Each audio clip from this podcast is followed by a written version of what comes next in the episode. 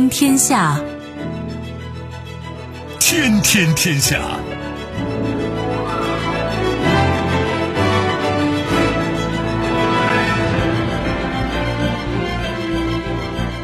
历史穿行者，新闻摆渡人。听众朋友，大家好，您正在关注收听的是《天天天下》节目，我是夏萌，和我一起陪伴各位的还有本节目评论员重阳。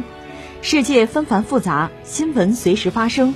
今天的节目，您将听到：进博会上，外商高管热议中国全面扩大开放新举措，称为世界带来更广阔机遇；拜登其人。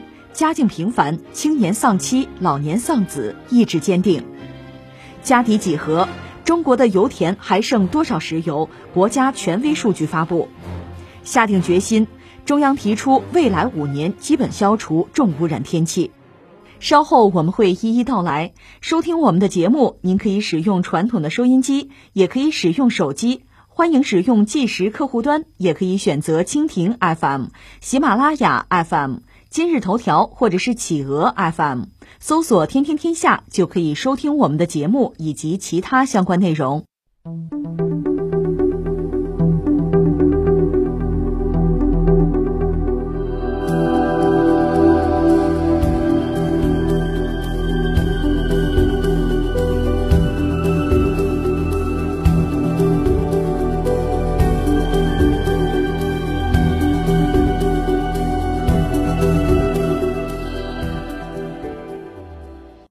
十一月四日晚，第三届中国国际进口博览会开幕式在上海举行。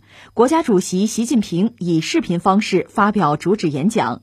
下一步，中国将秉持开放、合作、团结、共赢的信念，坚定不移全面扩大开放，将更有效率地实现内外市场联通、要素资源共享，让中国市场成为世界的市场、共享的市场、大家的市场，为国际社会注入更多正能量。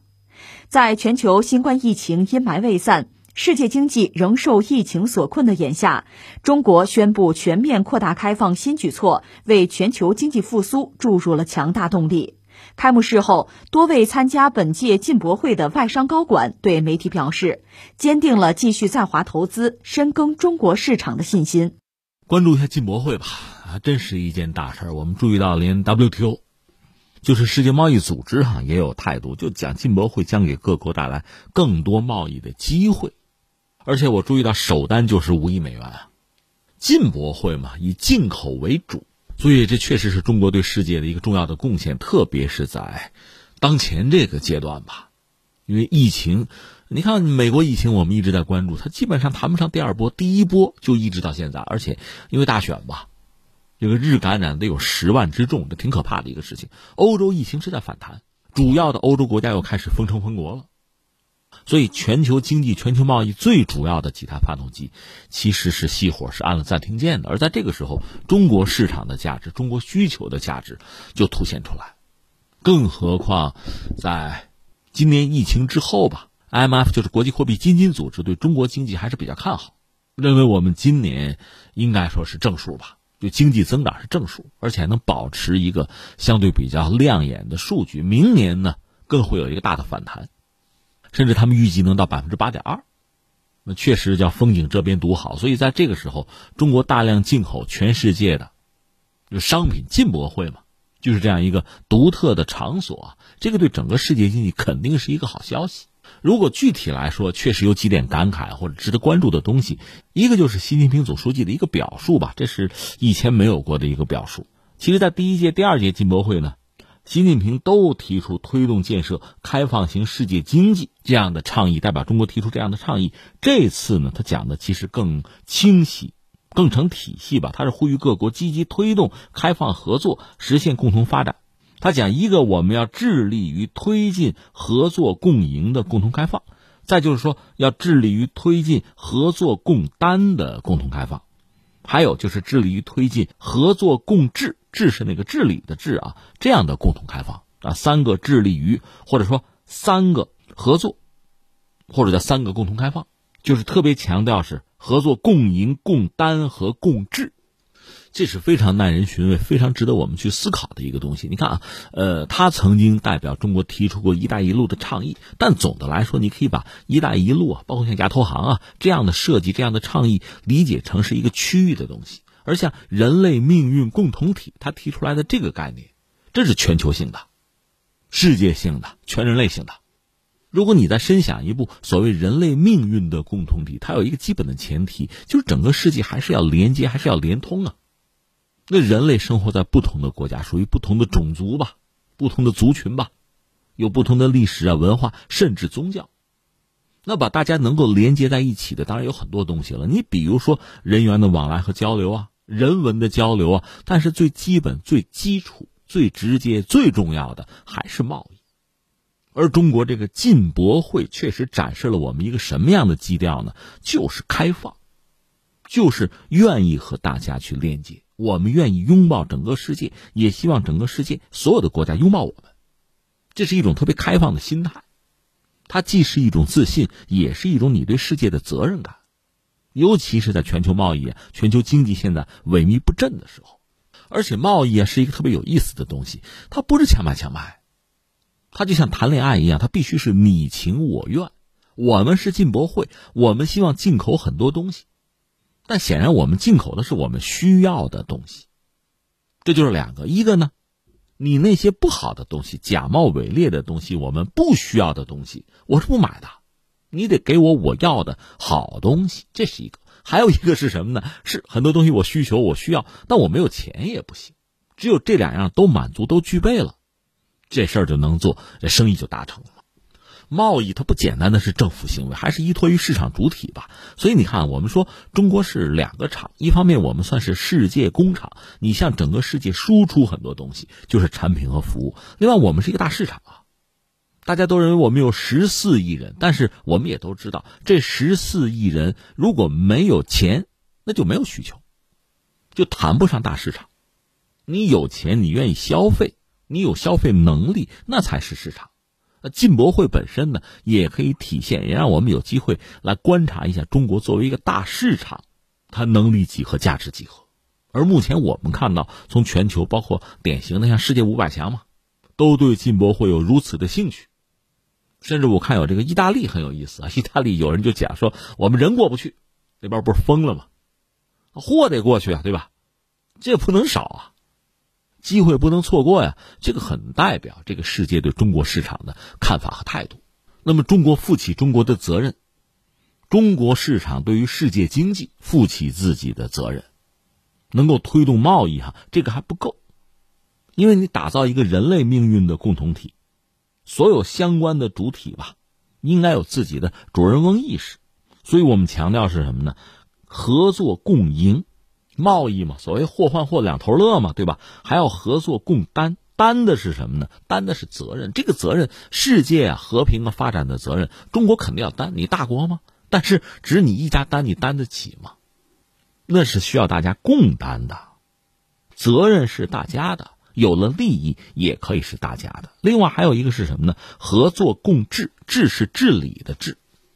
这个世界的以前吧。其实是所谓大国治理、霸权治理。有人说了吗？最坏的秩序也好过没有秩序。对，你可以说这话对。但是这个时代发展到今天，原有的很多秩序已经崩塌了，甚至被秩序的塑造者给毁掉了。那我们昨天讲到美国，从历史上看，美国人吧，我们就说学者吧，一些精英吧，是最早意识到全球环境问题的，而且在这个问题上，就是西方人啊。确实做了很多努力，这个我们要承认。但换一个角度，你看，也恰恰是西方人，特别是工业革命之后，对环境的破坏啊，西方人也是首当其冲。这个账我们就不算了。但是我们要说，时至今日，我们总要想办法解决问题吧。但是美国又退出了巴黎协定，你作为一个大国，联合国的会费你还欠着十个亿呢啊，就是你要提供。你作为一个超级大国，或者说你在全球打造了一个美式帝国，你总要负起帝国责任呐，你要承担大国责任，你要对整个世界提供公共产品啊。那非常遗憾，这次我们看疫苗它也缺席，特朗普喊美国优先，实际上就意味着美国从原来的那个位置上，至少你承诺要承担相当责任，是吧？你从那个位置上你回缩了，你后撤了，那这个世界怎么办？现在有一个词儿叫共治，共同治理。你不愿意负责任，你回撤了，我们又不做霸权，那我们提个建议嘛？那大家共同治理，合作共治嘛？你要想打造人类命运共同体，那是需要有一整套的理论体系和架构的啊。现在这三个共同是不是让我们看到了一个相对比较全面的、生机勃勃的人类命运共同体的结构？如果要保证这个共同体能够和谐的发展、健康的发展，所有相关成员彼此之间相互的尊重啊，合作共赢，这是最基本的。而我们想贸易呢，又是这其中基础的基础。说到贸易，我就想起一个词儿啊，市场啊。你说对呀，你说了中国是大市场是吧？放到一边不论。我们就说这个交易的市场，进博会是市场是吧？其实，在中国的汉字里边，市场的“市”不就是贸易交易的场所吗？而且，我们中国人对很多概念吧，确实有切身的体会，因为在很多关键时刻呢，我们曾经用一些特殊的招数啊，去应对困局。你比如说，一九四九年，又是中华人民共和国刚刚诞生之后，那是遭到西方的封锁的。那我们怎么融入到全球贸易之中？你说很难对吗？很难啊！我们想融入全球贸易之中，但是被人家封锁啊、排斥啊、切割掉嘛。我们搞了一个广交会，在广州有一个商品的交易会。然后那时候我们侧重于出口了，换外汇吗？换了外汇干嘛？还是要买外国的产品和服务，还是想办法要和世界联通啊？而到现在，我们又搞了一个进博会。是以进口为主要的目的，是买你们的东西，通过这种方式连接世界，推动全球经济。所以从当年的广交会到现在的进博会，但进博会是在上海了，你会发现我们算是完成了一个很完整的循环，有出有进，在这一出一进之中，你可以看到中国的发展和对世界的影响，乃至对世界的贡献，这非常有意思，也非常有戏剧性。换一个角度，你看，当年有四九年之后吧，我们被人家排斥，被人家封锁，但那个时候呢，我们通过一个特殊的会，有点像咱们民间传统叫赶集嘛，集市的集呀，我们搞个广交会，拉近和世界的距离，同时也是通过和世界的联通，促进我们自己经济社会的发展。这是当时啊，打破僵局，突出重围。时至今日，我们搞个进博会，这已经第三届了。恰逢现在全球经济低迷，很多经济体呢萧条，在这个时候，我们又是通过一个会，拉大家来赶个集，一方面促进我们经济社会发展，同时也拉动全球经济往前走、往上走啊。只不过和当年广交会比起来，我们现在这种主场主角的感觉和意识更强烈了，所以这非常有戏剧性。最后再感慨一句是什么呢？开放还是开放。中国改革开放四十年有很大的成就，我们也有很多的经验，这个全世界其实也看在眼里，很多人是认的。别人学不学啊，放在一边，我们自己从整个过程之中积累的经验就是要开放。其实你仔细想想，全世界范围内啊，很多大国、很多传统的帝国到了末期啊，它往往就是封闭自己。中国就是一个典型的例子呀。大家知道，所谓康乾盛世，康是康熙啊。把雍正上过去，还有个乾隆，乾隆人自己号称是十全老人啊，所以当时英国那个马格尔尼的使团到中国来，就是想通商嘛。乾隆爷是不愿意的，无所谓啊，有你不多，没你不少，我们中国全话什么都有啊，我不需要和世界连接啊，我日子过得不错呀，这是乾隆的想法，但是他就没有想到这个世界在发生剧烈的变化。他死后没多久，大清国就被人家踹开大门，就风雨飘摇了。你不开放，你不知道这个世界的变化和规则的变化，你就要吃亏啊。那我们说到美国也很让人感慨啊。美国，你看建国三百年嘛，我们说它其实一直自诩是一个大熔炉，强调的就是多元化，就是各个族群、不同的文化背景、宗教背景、历史背景，按说在美国都有发展的机会。美国梦吗？但是时至今日，你再看，他这种社会的撕裂，他原来的这种多元化，是前所未有的遇到了一种阻碍，所以我们这么讲，别管谁去当美国总统啊，你怎么刺激美国，让他真的能恢复到之前的状态，开放的、自信的、多元的，那你对美国、对美国的历史就是有贡献。如果反过来，就反其道而行，你让美国社会僵死了、固化了，不同的族群之间没办法相互的包容啊、接纳呀、合作了，更多的是敌视、警惕、厌弃。我只能说，那你逃不过这个基本规律，就是我们说的一个帝国到了末期，它就不开放了，它就封闭了，它就僵死了。他们怎么样放在一边，我们不能这样啊！以前我们是吃过亏的，所以你看，进博会最后一个是向我们自己的国民，向我们的社会成员，一个是向整个世界，对内对外，我们都在传递一个非常明确的信号，就是我们还是要开放，我们就是自信，我们继续往前走。而且推动这个世界往前走，认同我的、认同我的观念的，大家一起来。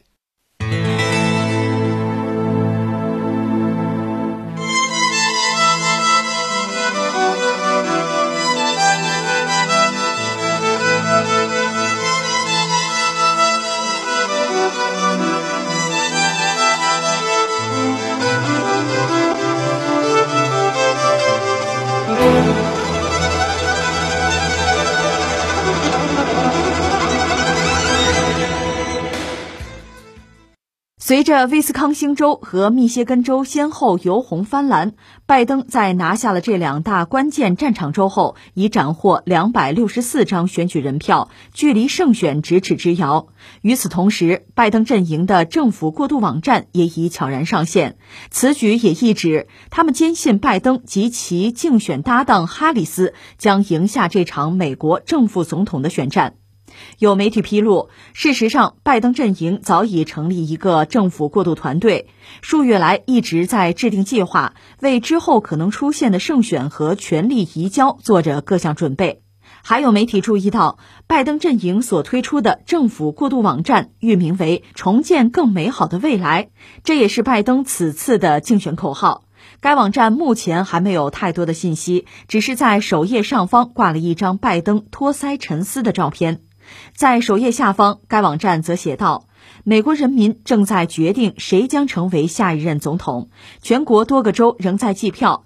我们面临的危机是严重的，从疫情到经济衰退，从气候变化到种族不公。过渡团队将继续全力准备，以便拜登哈里斯政府能在运行的第一天就开始行动。”拜登老头算起来奔八十了，对吧？他比特朗普还要大，特朗普七十四吧。在美国，特朗普属于叫什么婴儿潮的一代，而拜登呢是在他之前叫做沉默的一代。拜登小时候是这样，他们家境呢，呃，怎么说到他那时候不太好。其实他祖父是个商人，倒石油的，挣点钱。就是拜登出生的时候呢，家里边经济环境已经变得比较差了。按中国话讲，这个穷人的孩子早当家是吧？家庭环境比较差，自己呢得承担一些责任。同时呢，有人讲这是磨练他这个坚定的意志啊。他在家里边长子啊，那就干活吧，那就课余时间打打工啊，给什么邻居捡个草坪啊，打扫个卫生啊，这都干过。而且他吧，小时候有一个毛病，什么呀？口吃，说话不利索。那和特朗普比起来，特朗普伶牙俐齿吧，所以拜登从小呢，这个嘴就。不太给劲儿，不好使。其实他们家就是从长辈来讲呢，挣钱啊，对政治也感兴趣，经常也谈这些东西，他也感兴趣，但是就插不上嘴，嘴笨嘛。那怎么办？这时候就是一个人的意志力是起很关键的作用的。再就是什么呢？要有目标，有理想。人家是有远大理想，想从政，想从政，你这嘴得带气儿啊，对吧？那怎么？练，对着镜子，纠正口吃的毛病。他干这个了，那当然是有效果的了。但是不管怎么说，嘴啊，不是特别好使。呃，他和特朗普确实形成鲜明的对比。你看，特朗普这个人很有意思，他其实是家趁人直，家里有钱，他本人也是富豪啊。可他这个人呢，他不也沃顿商学院毕业的吗？有人讲他是假的，找人替考的。虽然是名校毕业哈，但是他文化程度不高。就说这个特朗普啊，而且特朗普确实。天生的亲近哪些人呢？就是美国的那个底层的白人，低收入、低学历。他说：“我就喜欢大老粗，我就大老粗。”这特朗普给自己的人设哈也很好玩，所以有人在他二零一六年就成为美国总统的时候就嘲讽他说：“你看，一个亿万富豪居然成了美国的蓝领，就是工人阶级的一个代言人，而这帮人把他最后送到白宫里去了，这非常可笑哈。那拜登正好相反，那出身就算不叫贫寒吧，也是比较草根的，他算是真正和美国底层的百姓比较贴心，他就是其中一员吧。”那拜登就是作为一个普通的美国人嘛，一九六六年就结婚，生了两儿一女，他对家庭还是很忠诚、很负责任吧。这是一九六六年，但是很快厄运降临，一九七二年，夫人带着三个孩子，这是圣诞节前去大采购，遭遇车祸。你想，他们一家五口人，就拜登本人没在那车上，老婆带着三个孩子，两儿一女啊，这母亲跟女儿是当场身亡。俩男孩是身受重伤，当时拜登在政治上应该说刚刚有点建树，刚刚要做到这个参议员，结果遇到如此不幸吧，那当时就心灰意冷。一个是我就别干了，回家两个孩子活着俩男孩我得伺候，另外我还活不活？一度据说要自杀的，那最后他选择的还是接着干吧，参议员得干啊。一九七三年，俩孩子还在医院，还在病床上，他是在孩子病床前宣誓啊，做这个参议员。而你想，他草根出身，加上这个家里面这个遭遇这不幸吧，让他确实得以啊和很多平常就是陌路人啊，就是美国社会的形形色色的，其实也都是底层啊普通的公众，其实反而有了交集。就说前一阵这不是竞选吗？拜登给自己设定的目标，老头奔八十了，每天得跟一个美国人、一个陌生人得联络、打招呼、打电话。结果他就有一次打电话给一个谁呢？给一个父亲。那哥们很不幸感染新冠了，自我隔离在家里啊。他女儿小孩子不知道，就想进屋和爸爸在一块儿，他不能让进啊，就这个哭闹。所以这个这个父亲跟拜登通电话，当场就崩溃了。本来拜登就是一天打个五分钟电话，这玩意儿放不下电话了，扯了有二十分钟，就安慰呗，没别的办法。顺便说一句，这美国大选，哎呀，现在终于突破十万，一天感染突破十万呢。所以就说拜登一旦当选的话。首先一个事儿啊，先把这问题解决一下，疫情怎么办是吧？这是个烂摊子。翻回来接着说，拜登，拜登进入政坛之后，总的来说还比较顺。一个他比较努力，另外你也不能说人家没有能力，对吧？他一度是美国历史上最年轻的参议员之一。到了一九八七年，拜登就宣布啊，第一次宣布我要参选美国总统啊。这年他只有四十五岁，你看四十五岁就公开，其实早就有这个野心哈。四十五岁公开自己。要参选美国总统的这个雄心壮志啊，从那时候开始，向这个最高权力冲击。但是你看过马克吐温写的那个竞选州长吧？其实美国人很有意思，一方面大家都知道啊，这个政客、政治人物啊，你说谁没个污点，谁没个问题啊？但是真到竞选总统的时候，大家就希望你是个完人呢，就扒你的黑材料啊。那你扒拜登有吗？有。他可能夸大自己的学历，他是个草根嘛，夸大自己的学历，可能还超过别人的什么演讲稿。总之不是什么光彩的事情，他最后就退选了。到了一九八八年吧，他又给查出来说有这个脑部动脉肿瘤，但这人确实就是意志顽强吧，目标明确吧，有病有病治啊，治完了接着该干嘛干嘛，又重新加入政坛的博弈。就到了二零零七年，拜登下决心。参加零八年的美国大选，就总统大选，还要干呢。他是民主党，民主党当时推的是奥巴马。奥巴马确实，我们就说竞选，人家是有人家的才能啊。耶，所以看，你还记得吗？他那个演讲很经典。那拜登其实早早就就败下阵来，拉倒拉倒，就退下来了。但是从奥巴马来讲，他需要一个副总统啊。奥巴马是提名拜登做自己的副总统的候选人。你看，民主党。而且拜登退选之后，那就全力支持奥巴马。另外，双方政见其实没太大的差别，所以奥巴马也投桃报李。行，哥们儿帮了我哈，我给你个回报，你来当副总统。到零八年，奥巴马真的成了美国总统，那拜登就是副总统了。这哥俩一干八年，而且总的来说，这俩人关系处的还不错。所以你看，现在拜登和特朗普进行大对决的时候呢，奥巴马是站出来。要挺拜登，于公于私。于公来讲，民主党嘛；于私，俩人关系不错，那挺拜登。其实你看，呃，奥巴马和谁关系就不好？和这个克林顿和希拉里关系其实就非常不好，都是民主党，那也不好。但是和拜登关系不错。那另外还有一件事儿，就拜登的家事，我们扯过了，以前聊过了，就是拜登俩儿子嘛，媳妇儿跟女儿车祸死了，剩下俩儿子，宝贝儿子，老大跟我们中国人是一样的，老大嘛就要继承这个家族的荣耀啊、使命啊、父亲的梦想啊，就从政啊，那就着力培养。老大其实也很争气，干得不错，但是没想到他这老大也是脑癌、脑瘤什么的，死了啊，白发人送黑发人，真的是做自己继承人，这老大没了。二零一三年，四十岁完了，那还有个老二啊，老二就尴尬了。我们说这个干什么什么不行，吃什么什么没够啊。那拜登老爷子给想好多办法安排孩子呀，干什么都干不成。后来这不是按照特朗普这边的指责，就是拜登做美国的副总统的时候，拿对乌克兰的援助啊军援作为筹码，逼着乌克兰当时那个总统啊，就波罗申科呀，给儿子安排了一个好位置。就是乌克兰最大的那个能源公司啊，在那儿做个什么顾问吧，就挣钱。当然，后来特朗普上台之后，就查拜登跟他儿子这事儿，就逼着乌克兰现任总统泽连斯基，你给我查，找这个拜登的黑料。这个以前我们聊过，不多说了啊。这是拜登俩儿子。顺便说一句，老大不是死了吗？老大的媳妇儿，就老二的嫂子，跟老二又搞在一起了，这有点乱是吧？拜登反正最后也祝福了他们。刚才我们说到拜登的长子的大儿子不死了吗？脑癌是吧？他在世的时候，曾经有一个同僚吧，是做检察官啊，女性，实际上非洲裔啊，有一个叫做贺锦丽，他们两个人关系不错，朋友吧。所以因为儿子的引荐呢，拜登也算认识了这个贺锦丽。后来一九九零年的时候，贺锦丽也算是进入政坛吧，当然就是民主党阵营了。后来特朗普成为美国总统之后，民主党这边也得厉兵秣马对着干呢。贺锦丽是受到重视。二零一九年，民主党内推什么人去和特朗普干嘛，也得初选呢。贺锦丽和拜登呢也算过招，拜登几乎就招架不住啊。但是由此发现贺锦丽有一套，那嘴皮子厉害，而且他算是呃在黑人群体之中有影响力、有话语权嘛。他是非裔嘛，女版奥巴马嘛，所以拜登就考虑哎。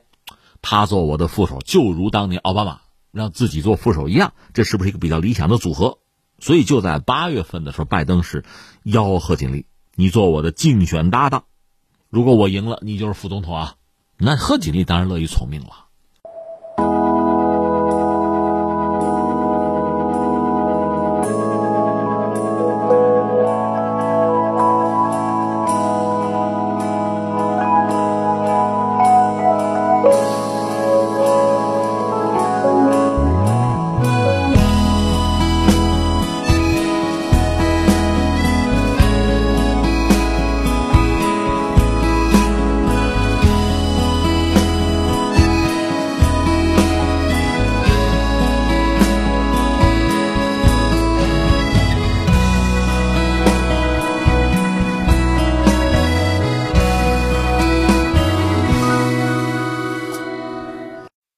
日前，中国自然资源部发布了《中国矿产资源报告（二零二零）》，公布了包括油气在内的矿产资源的最新情况。一起来了解一下。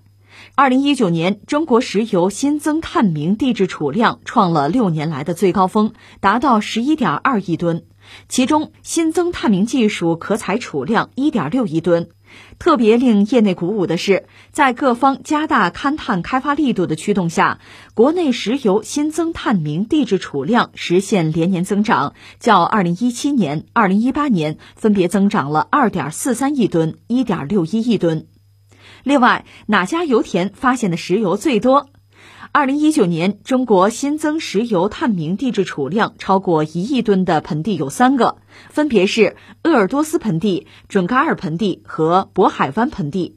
以油田来区分，长庆油田所属的庆城油田摘得了年度发现石油最多的桂冠，紧随其后的是新疆油田所属的马湖油田。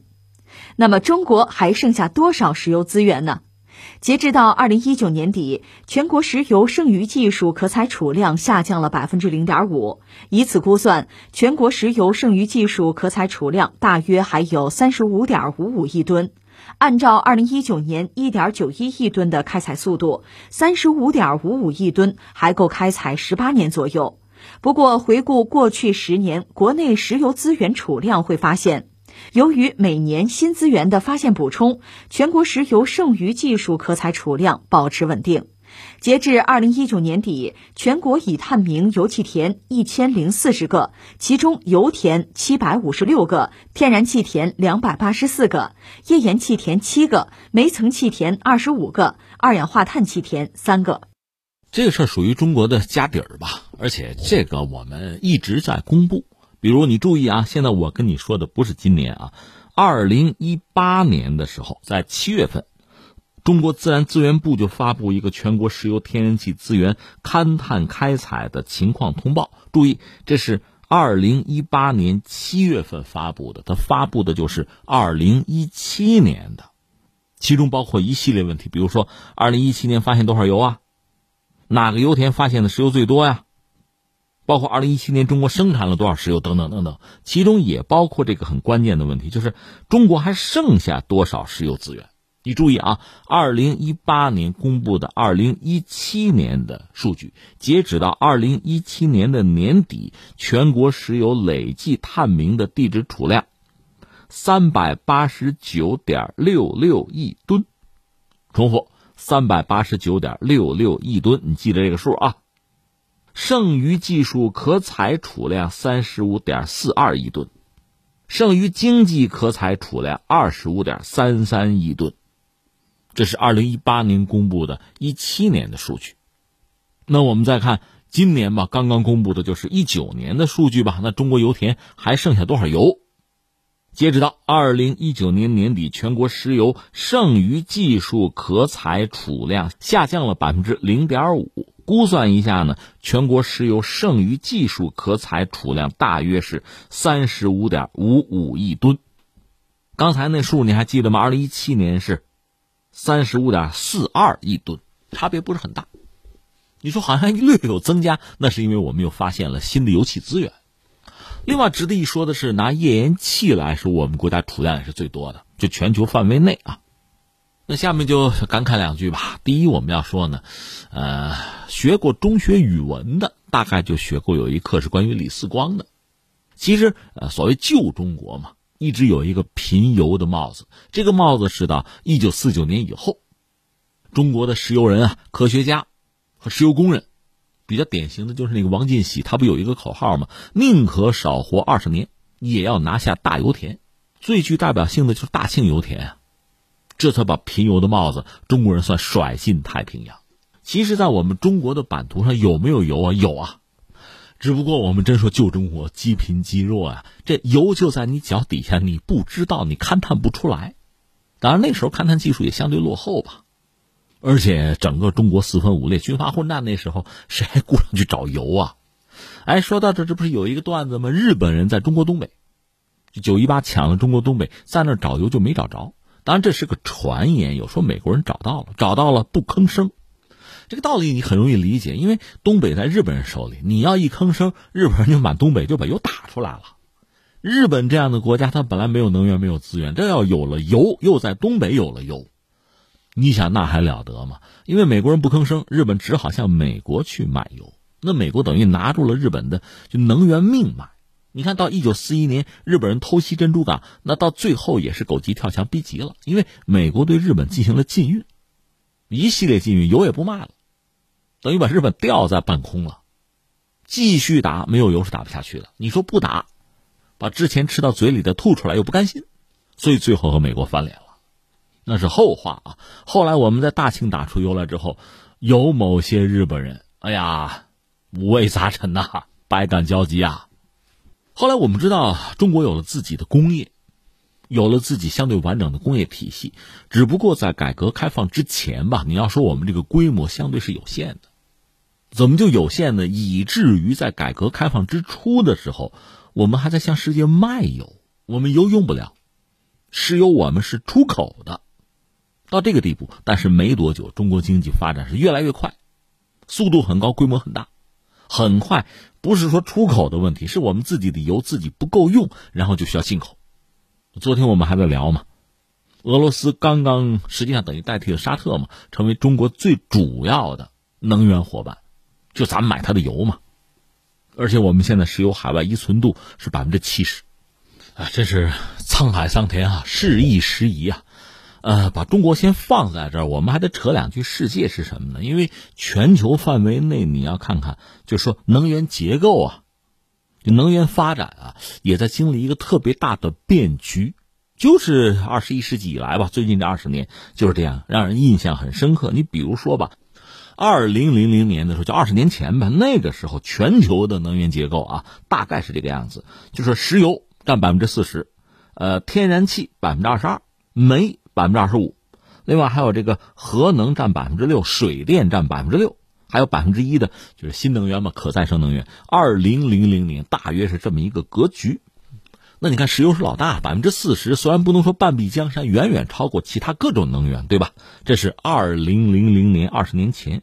那二十年之后，今天实际上是二零一八年，我的数据，二零一八年这个结构是什么样啊？石油的比例百分之三十四。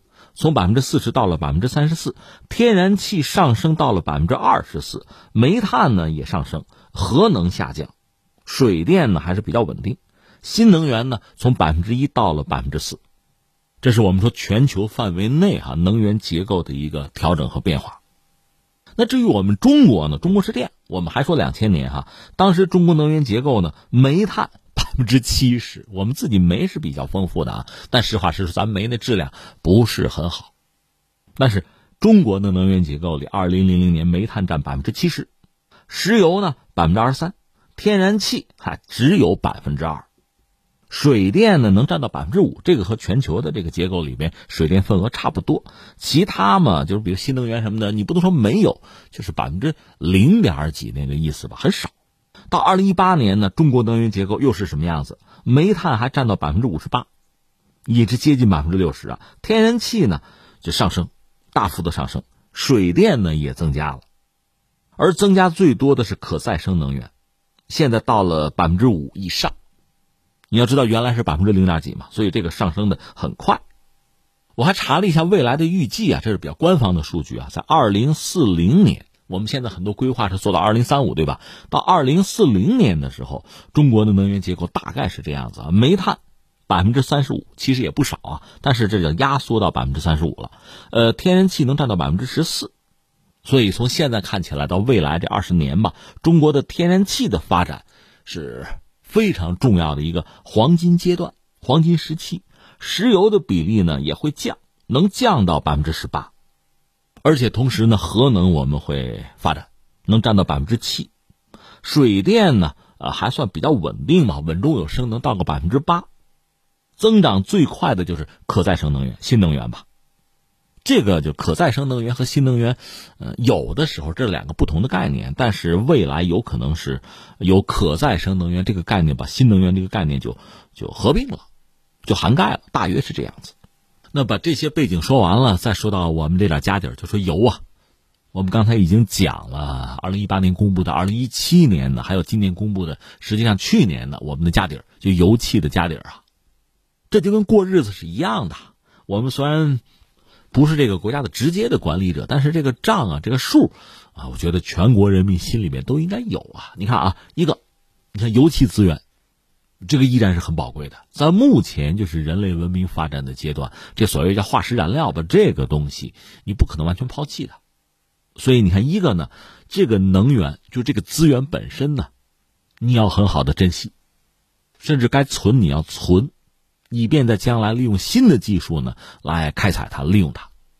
那现在如果全球范围内，因为目前我们知道，因为新冠疫情吧，全球经济状况不佳，比较低迷。能源市场，昨天我们刚聊嘛，能源市场吧，油价肯定也起不来，而这个阶段对中国来讲呢，你充分利用国际能源市场，用比较便宜的价格呢，该买买啊，该囤积囤积啊，就是我们战略石油储备啊，一期二期走就是了，所以这对我们来讲不是一个坏事因为我不是说对外依存度比较高嘛，不管是油还是气，所以呢，自己地底下的该留的可以留下。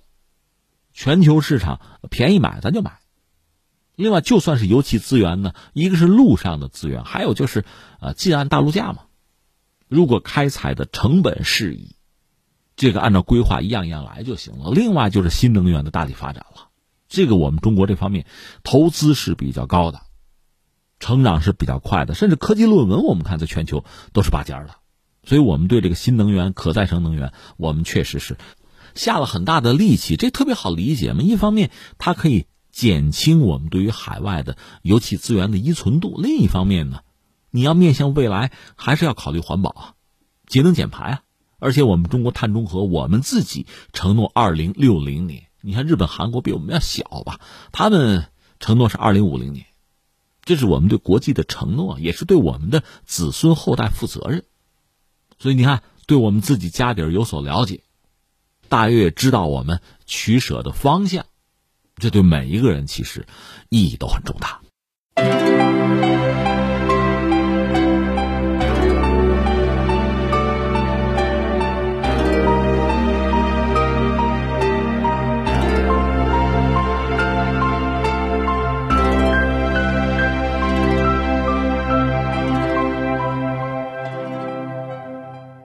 近日，中共中央关于制定国民经济和社会发展第十四个五年规划和二零三五年远景目标的建议发布，其中提出持续改善环境质量，强化多污染物协同控制和区域协同治理，加强细颗粒物 PM 二点五和臭氧协同控制，基本消除重污染天气。对此，国家城市环境污染控制技术研究中心研究员、北京环科院大气所原所长彭应登在接受采访时称，基本消除重污染天气是比较乐观的目标。对我国东部地区来说，该目标在五年内有望实现。不过，对京津冀、汾渭平原等地区而言，完成该目标仍将面临不小的压力。不同城市对重污染天气有不同的分级标准。根据《环境空气质量指数技术规定（试行规定）》，空气污染指数划分为六档，对应空气质量的六个级别，指数越大，级别越高，污染越严重。各城市多依据空气质量预测结果，综合考虑空气污染程度和持续时间，将空气重污染预警分为蓝色预警、黄色预警、橙色预警和红色预警等不同等级。国务院曾于二零一三年发布《大气污染防治行动计划》，设定大气污染防治工作目标，即经过五年努力，使全国空气质量总体改善，重污染天气较大幅度减少，力争再用五年或更长时间，逐步消除重污染天气，全国空气质量明显改善。彭应登认为，北方地区在冬季采暖期消耗大量化石能源，钢铁、冶炼等重化工行业多在此聚集，导致污染物排放强度大。对不少北方城市来说，在完成基本消除重污染天气目标的同时，保障经济发展不受影响，实现环保和经济发展间的平衡，将成为非常重要的挑战。啊，这个内容实际上还是和“十四五”有关吧？你真得感慨一句，中国人吧，我们走在这个崛起啊、复兴的道路上，要做的工作实际上非常之多。你看，二零二零年，别的不说，扶贫攻坚这个事儿，我们现在基本上有把握，能把它完成吧，告一段落吧，就完成我们既定的方案、计划呀、目标。紧接着，下面就中央提出来，未来五年基本消除重污染天气。哎呦，这个事儿确实哈，一个是让人觉得很高兴、很振奋，因为我们每个人生活在这个世界上，谁不希望自己身边的环境好一点、更好一点？更何况我们就中国嘛，都是在乎自己家庭的人啊，很在意自己的子孙后代能不能过上好日子。所以我们开个玩笑说，你这么辛苦啊、打拼啊、折腾啊，不就是想给自己的子孙后代多留一点财富？多给他们这将来的发展夯实一下基础，不就这样吗？那涉及到比如健康啊、安全呀，涉及到我们周边的环境啊，这些东西其实是非常重要的。所以你看“十四五”，现在我们有一个想法：五年的时间能不能基本消除重污染天气？这当然是一件好事啊。但这个事儿难在哪儿？不容易做在哪儿呢？就是你要平衡一个环保和发展的关系。因为我们现在讲发展嘛，你离不开工业生产的，那就是有排放啊。我们现在下决心节能减排，这个不假。但是另一方面，你也知道，节能减排往往意味着什么呢？你得克制自己的欲望，甚至你要把自己的收益的相当部分要投入到环境保护之中，那就意味着你直接拿到的收益会减少啊。以前挣钱那等于说相对是容易的，就说你要付出代价呀。怎么来把握这个平衡？一方面呢，你不能不发展。你看，呃，咱们就看这几十年吧，发达国家、发展中国家围绕着环境问题，在联合国呀，在什么环境论坛啊，各种舞台上在争。从发达国家那个角度，他已经发达了，他就说大家可以停下来了。你发展中国家停下来，不要搞工业了吗？不要搞制造业，你不就不排放了吗？你污染就少了。可是对于发展中国家，中国也好啊，印度也好，巴西也好，这样的国家，我们还是要发展啊。我们老百姓得过上好日子啊，又要过好日子。这个发展的权利，你不能否认，不能剥夺。另一方面，我们也知道，发展不能以彻底的破坏环境作为代价。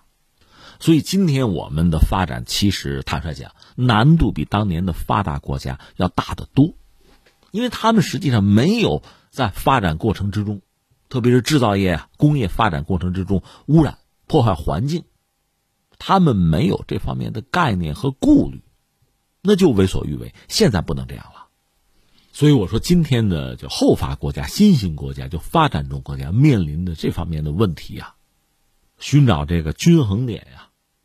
明确自己发展的路径和节奏，这个难度比以往比发达国家要大得多。更何况中国还是一个大国，中国有全球最多的人口，十四亿人嘛。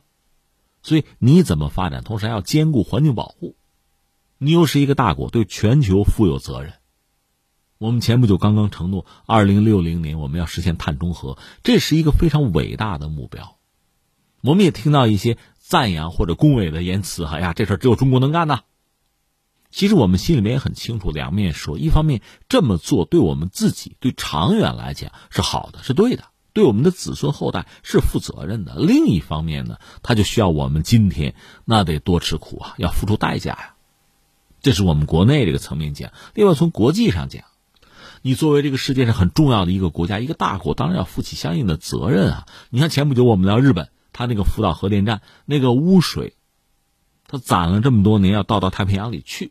所以，全球范围内，不管是很多国家的政府，还是一些环保机构，哈，还是普通的公众，一个是忧虑担心，再一个就是愤怒谴责呀！你怎么能这么干呢？所以，作为一个国家，在今天这个时代，虽然有人逆全球化而动，但是全球毕竟是连通成一个整体了，地球村这个概念还是有效的，你当然要负责任了。所以我们最重要说“十四五”规划的这五年重污染天气啊，能不能把它彻底消除？这总的来说是一件好事，是我们值得去努力、去追求、去实现的一个目标。但具体来说吧，因为中国很大嘛，从经济社会发展的状况，不同的区域吧，它这个工业化的程度啊、经济结构其实都不一样。所以我们就说要达到这个五年基本消除重污染天气这个指标吧，应该说各地。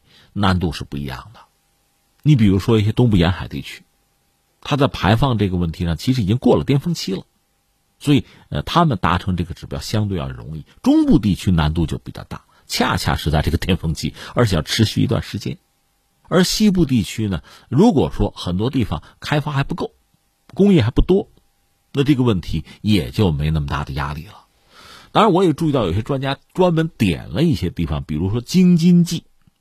比如说，分位平原这些地区要完成这个目标，会面临比较大的压力，这也是对的，因为这个既涉及到一些自然地理条件上的局限性吧，也有就经济社会发展的阶段性带来的困扰吧，还有像这个经济结构啊、就产业结构啊，这个东西改起来也不是一蹴而就，所以你看，完成这个目标吧，确实有些地方相对容易，有些地方。那甚至没有这个问题，而有些地方难度就会比较大。那事儿摆在这儿，有什么感慨或者说是提醒呢？我觉得一个是什么呀？要看清楚什么叫大势所趋。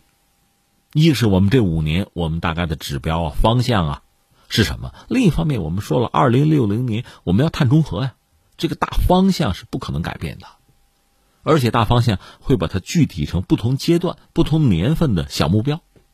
你在这个时候，比如说你是相关产业的从业者，你的产业、你的企业吧，发展是什么样的路径？你选择什么样的技术？怎么样的投入？怎么来核算成本？你一定要把环保、把节能减排，把这个因素加进去。我觉得这是一个。另外呢，全球范围内像碳交易这个东西，包括我们国内也搞了若干年了吧。所以我就想，在我们国内不同的区域，因为经济社会发展的状况啊，阶段性是不一样的，这是具体问题具体分析。所以在国内呢，不同区域消除重污染天气也好啊。完成节能减排的指标也好啊，在碳排放上，既能克制又能发展也好啊，就这些问题上，大家确实进度是不一样的，难度也不同嘛，所以存在一个碳交易的可能和必要。这个市场是存在的，通过碳交易的方式，能不能更好的解决问题？这也是一个实事求是的方式吧。所以，通过我们制定这个目标，完成这个目标，促进我们国内碳交易相应的市场啊。形成和发展达到相当规模，这个也算是变压力为动力吧？我们是不是可以这样理解？另外就是，实际上中国发展到今天吧，对某些西方国家来讲，他们可能也不适应，甚至形成某种冲击力啊、震撼。所以这个阶段呢，就是我们的外部环境是日益复杂，再加上新冠疫情吧，那么全球范围内呢，传统的全球化这个进程似乎是受到很大的阻碍。那么国家之间的合作，我们讲互利共赢啊，这个难度似乎在扩大。但是我要说，涉及到环境问题、环保问题，涉及到节能减排啊、碳中和，包括重污染，这个天气的消减消除，这类的问题，我想是在全球范围内吧，各国相对比较容易达成共识、达成合作的领域。说到底，就中国在某些领域和人家。你说合作啊，达成共识可能不容易，但涉及到环保可能是最容易的，所以我想这个恰恰也是我们的一个突破口，达成双边、多边的合作，达成全球合作呀，包括我们的一些省份、一些地区吧，和国外的合作，在这些领域可能是最容易达成的，这也真是一个难得的机会吧，应该抓住。